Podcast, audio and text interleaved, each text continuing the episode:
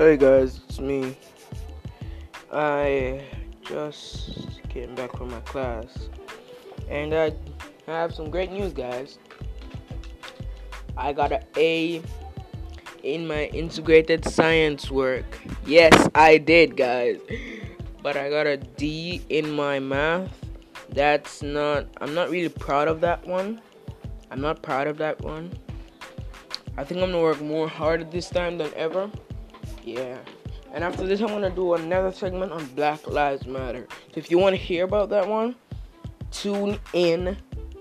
Let me see. Um, I'm gonna say like 12, uh, 10 or something like that. Just tune in, and I'm gonna discuss Black Lives Matter. Okay. I'll see you guys later.